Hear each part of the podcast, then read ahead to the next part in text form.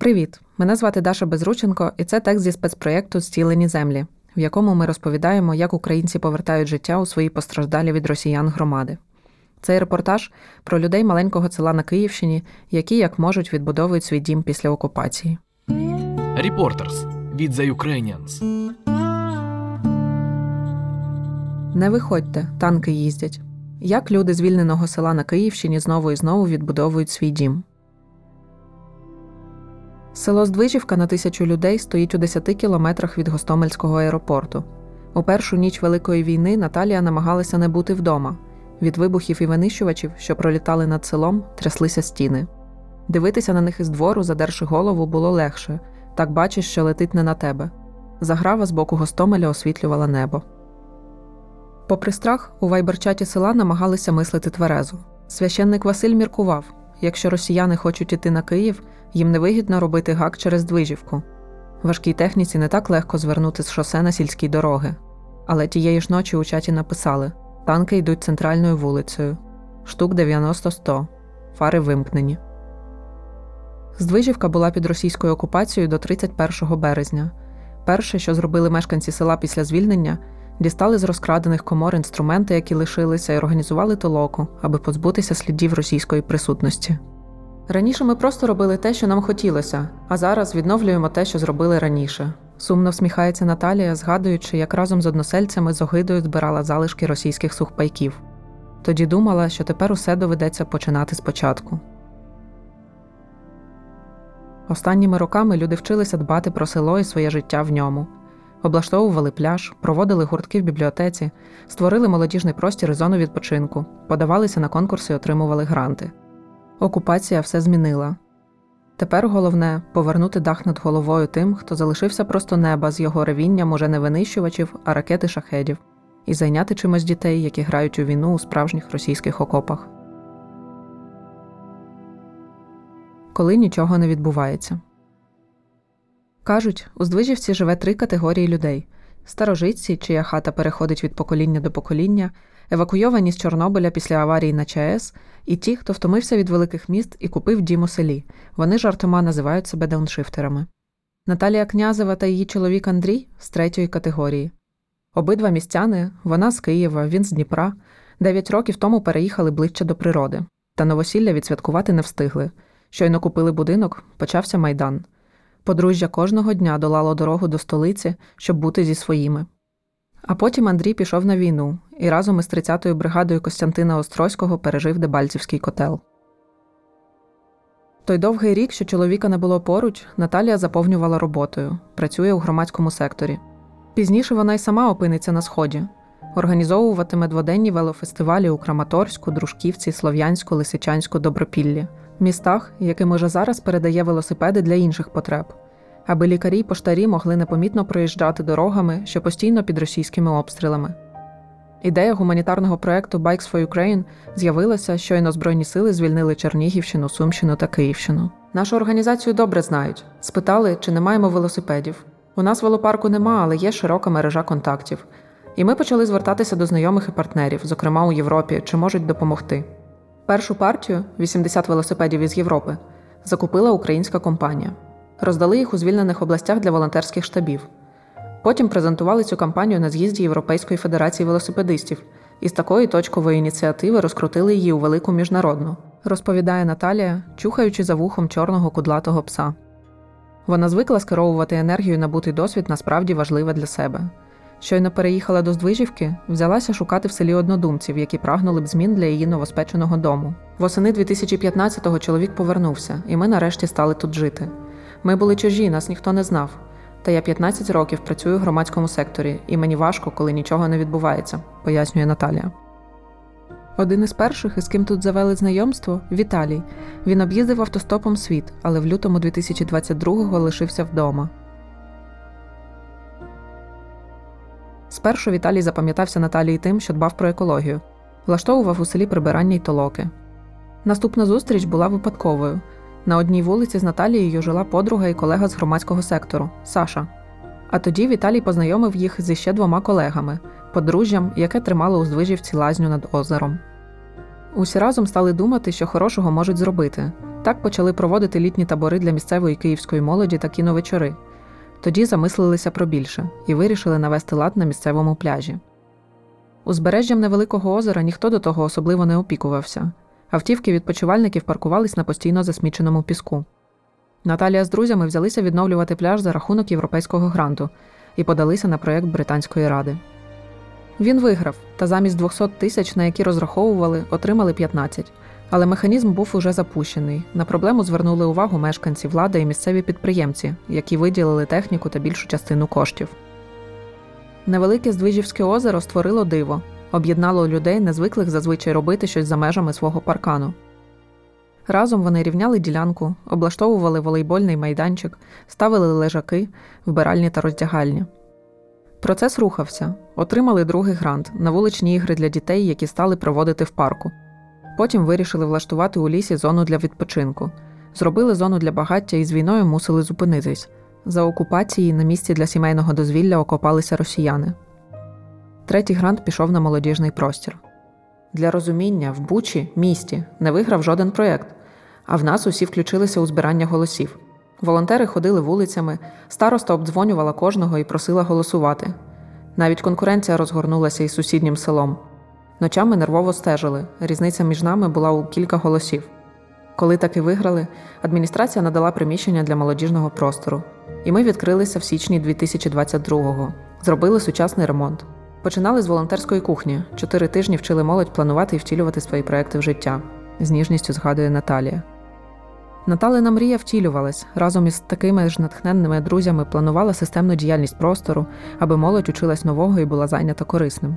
Хотіли створити два робочих місця молодіжного працівника та проєктного менеджера. Не встигли. На щастя, простір уцілів. От тільки росіяни розікрали усе майно. Так шкода наших класних нових дерев'яних ігор, мабуть, пішли в топку. Не вцілів ЦНАП, там квартирувалися окупанти. Тепер він переїхав у колись дбайливо обставлену локацію для молоді. Здвижівка повернулася на попередній рівень той, де стабільно функціонує лише те, що забезпечує виживання села.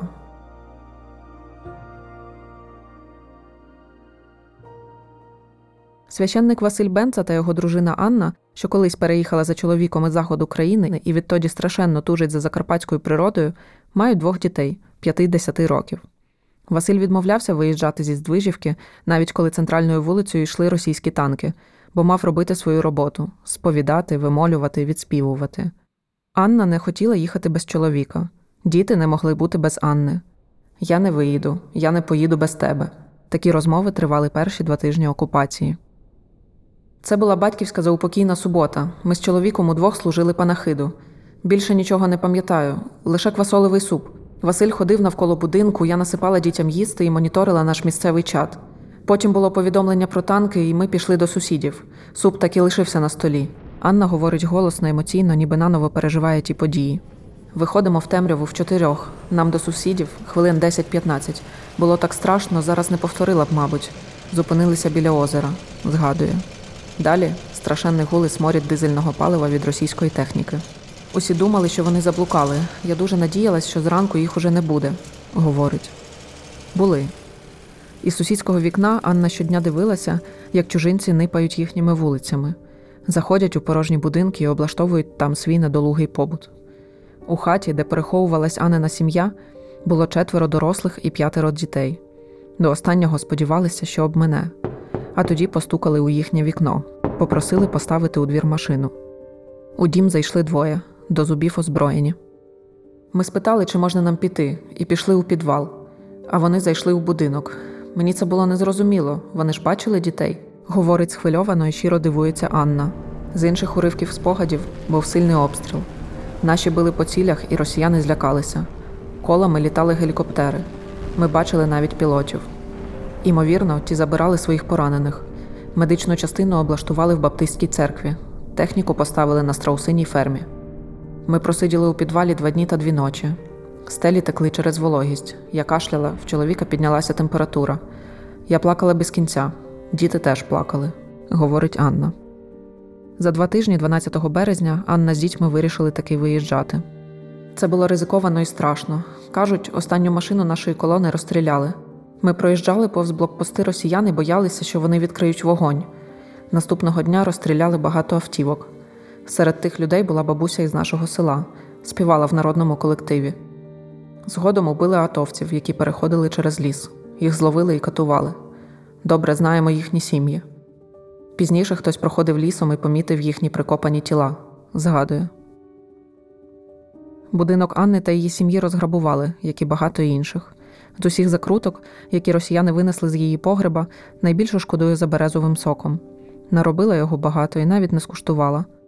Уже зараз Наталія пригадує, коли повернулася з Києва у звільнену Здвижівку, перше, що побачила, розгублених страусів, що бродять перекопаними вулицями. Наталин дім теж довелося довго вичищати від росіян. Спочатку боялися заходити всередину і бачили тільки проламану стіну, вибиті двері, засмічений двір. Просувалися двором обережно, з військовими і ДСНСниками. Коли зайшли в будинок, Андрій акуратно відчиняв шухлядки мотузкою, аби не натрапити на міну. Росіяни вкрали весь одяг. З чоловікових речей не лишилось навіть шкарпеток, та найбільше було шкода його військових нагород, які теж зникли. У нашому дворі був квест збери російського солдата. Там куртка, там чоботи, там штани, частини форми, болванки від снарядів, чека від гранати. Я боялася, якщо є чека, десь має бути і граната. Собака якось принесла щось обгоріле, але ми не стали розбиратись, що то було. Та найогидніше на люстрі висіла моя білизна. Чоловік місяць палив у домі арома палички, аби викурити цей руський дух. Але поступово відчуття дому повернулося, говорить Наталія. Із близько 1100 людей, офіційно зареєстрованих у Здвижівці, за окупації виїхало до трьох сотень. Ті, що залишились, гуртувалися як могли. В одній з хат тіснилися 32 людини. Сусіди зійшлися, аби вгамувати страх. Кажуть, росіян було 6 тисяч, але думаємо, що набагато більше. Усі навколишні ліси були перекопані. Як почалися ягоди, на ті міни ніхто не зважав. У нас тут була купа краденої техніки, три пожежних машини, шматок від Камаза, звідкилясь привезена цистерна, чат ряснів повідомленнями з фото. Це чиє? Одна знайома приїхала додому, а в неї, як у магазині, мікрохвильовки, пральні машини, повна хата поцупленого росіянами людського добра. Мабуть, збиралися вивезти і не встигли. На стіні дитячого садочка був напис Простіть нас. А всередині Путін ваш президент чи щось типу того, пригадує Анна. До літа Здвижівка трохи оговталася від пережитого. Тут організували волонтерські хаби, де роздавали людям гуманітарку. Молодіжна рада проводила тренінги із домедичної допомоги та мінної безпеки. Приїжджали волонтери, медики, психологи. Наталія з односельчанами взялися думати, як допомогти тим, хто втратив житло. Почати наново. Російські снаряди зруйнували у Здвижівці три будинки. Загалом постраждали близько 80 осель. Один будинок згорів повністю. Лишилося дві стіни. Там жила бабуся, вона з окупацією перейшла до сусідів. Це так жахливо бачити, як горить твоя хата, і не могти нічого вдіяти. Зараз бабуся в модульному містечку в Бучі і дуже хоче повернутися, розповідає Наталія. Інший дім, вигорілий зсередини, стоїть у центрі Здвижівки. Сергій Савін, його власник, каже, що будинок розстріляли з бронетранспортера. Пощастило, в той момент вони з дружиною Світланою перебралися до тещі, яка живе трохи далі, за лісом. Після обстрілу з розбитого дому росіяни виносили консервацію. Навіть коли все було зруйновано, виламали двері. Спершу звинуватили в руйнуваннях хазяїв, бо ті, мовляв, не написали на паркані, що там живуть люди. Потім узагалі сказали, що стріляли з Києва. На відновлення дому в подружжя грошей не було. Він має сезонну роботу, обслуговує котли. Вона працює у місцевому магазині. Комісія, що оцінювала масштаб руйнувань, радила його зносити. Та власники хотіли, аби син Сергій, який зараз у війську, повернувся у свій дім. Тому прийшли до Наталії спитати, чи є якась державна програма для відбудови. Наталія давно співпрацює з волонтерською організацією Будуємо Україну разом БУР, які допомагають із будівництвом, ремонтом та реставрацією помешкань і громадських будівель. Там відповіли, що мають програму з відновлення житла. Сергій подав заявку і став чекати. Поки чекали, місцеві зібрали кошти на дах. Уже йшло на осінь, тож вирішили збирати ще й на вікна. Я відкрила банку на свій день народження. Дівчата звернулися до людей за кордоном, і норвезька сім'я надіслала кошти, за які ми поставили батареї. Тоді об'явився проєкт. Виділили 300 тисяч гривень. Зробили там все: шпаклівка, стіни, ванна, туалет, підлога, усміхається Наталія. Усередині дому вже нічого не нагадує про руйнування. Коли молодший Сергій приїхав додому у відпустку, ночував уже у відновленій оселі, як і хотіли.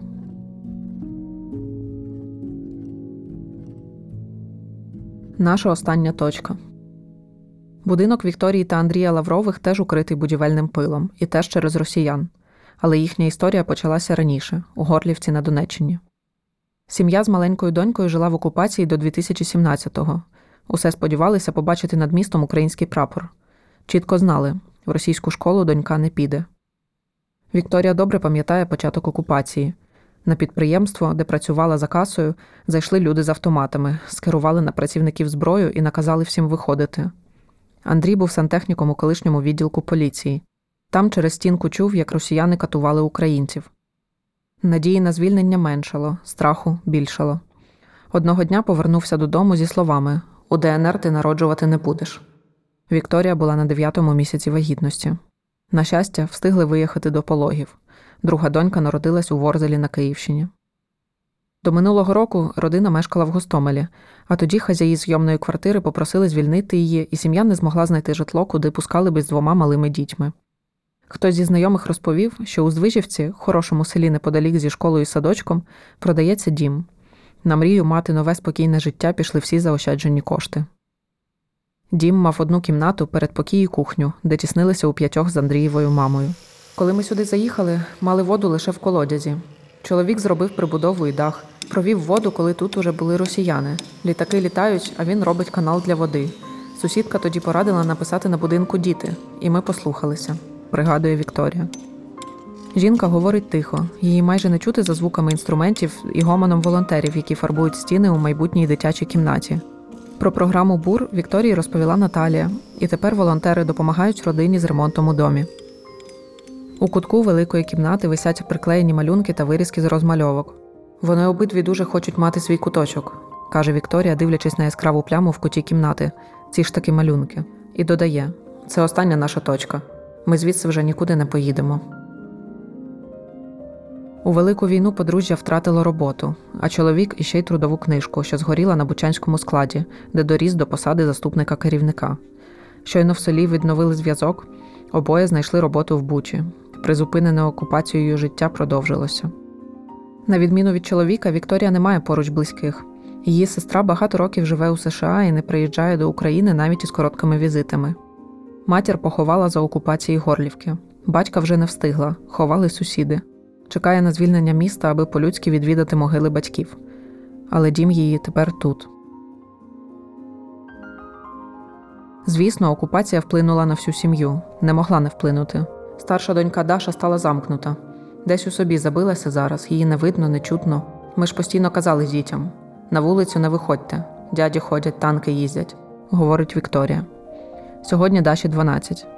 Завдяки батькам вона жодного дня не вчилась у російській школі. Завдяки небайдужим людям почувається потрібною. Волонтери подарували їй ноутбук для навчання. Увечері вона поїде з батьками до Бучі їсти суші і зможе гуляти до комендантської, не ховаючись від чужих. У Здвижівському лісі ще є і російські окопи і залишки техніки, де, попри заборони батьків, діти грають у війну. Але в тому ж лісі тепер, не ховаючись, люди, здебільшого старші, щотижня плетуть маскувальні сітки і відправляють їх українським військовим, дякуючи за звільнення. Тепер вони дедалі частіше виходять за своїх парканів, аби якомога швидше повернути звичну здвижівку.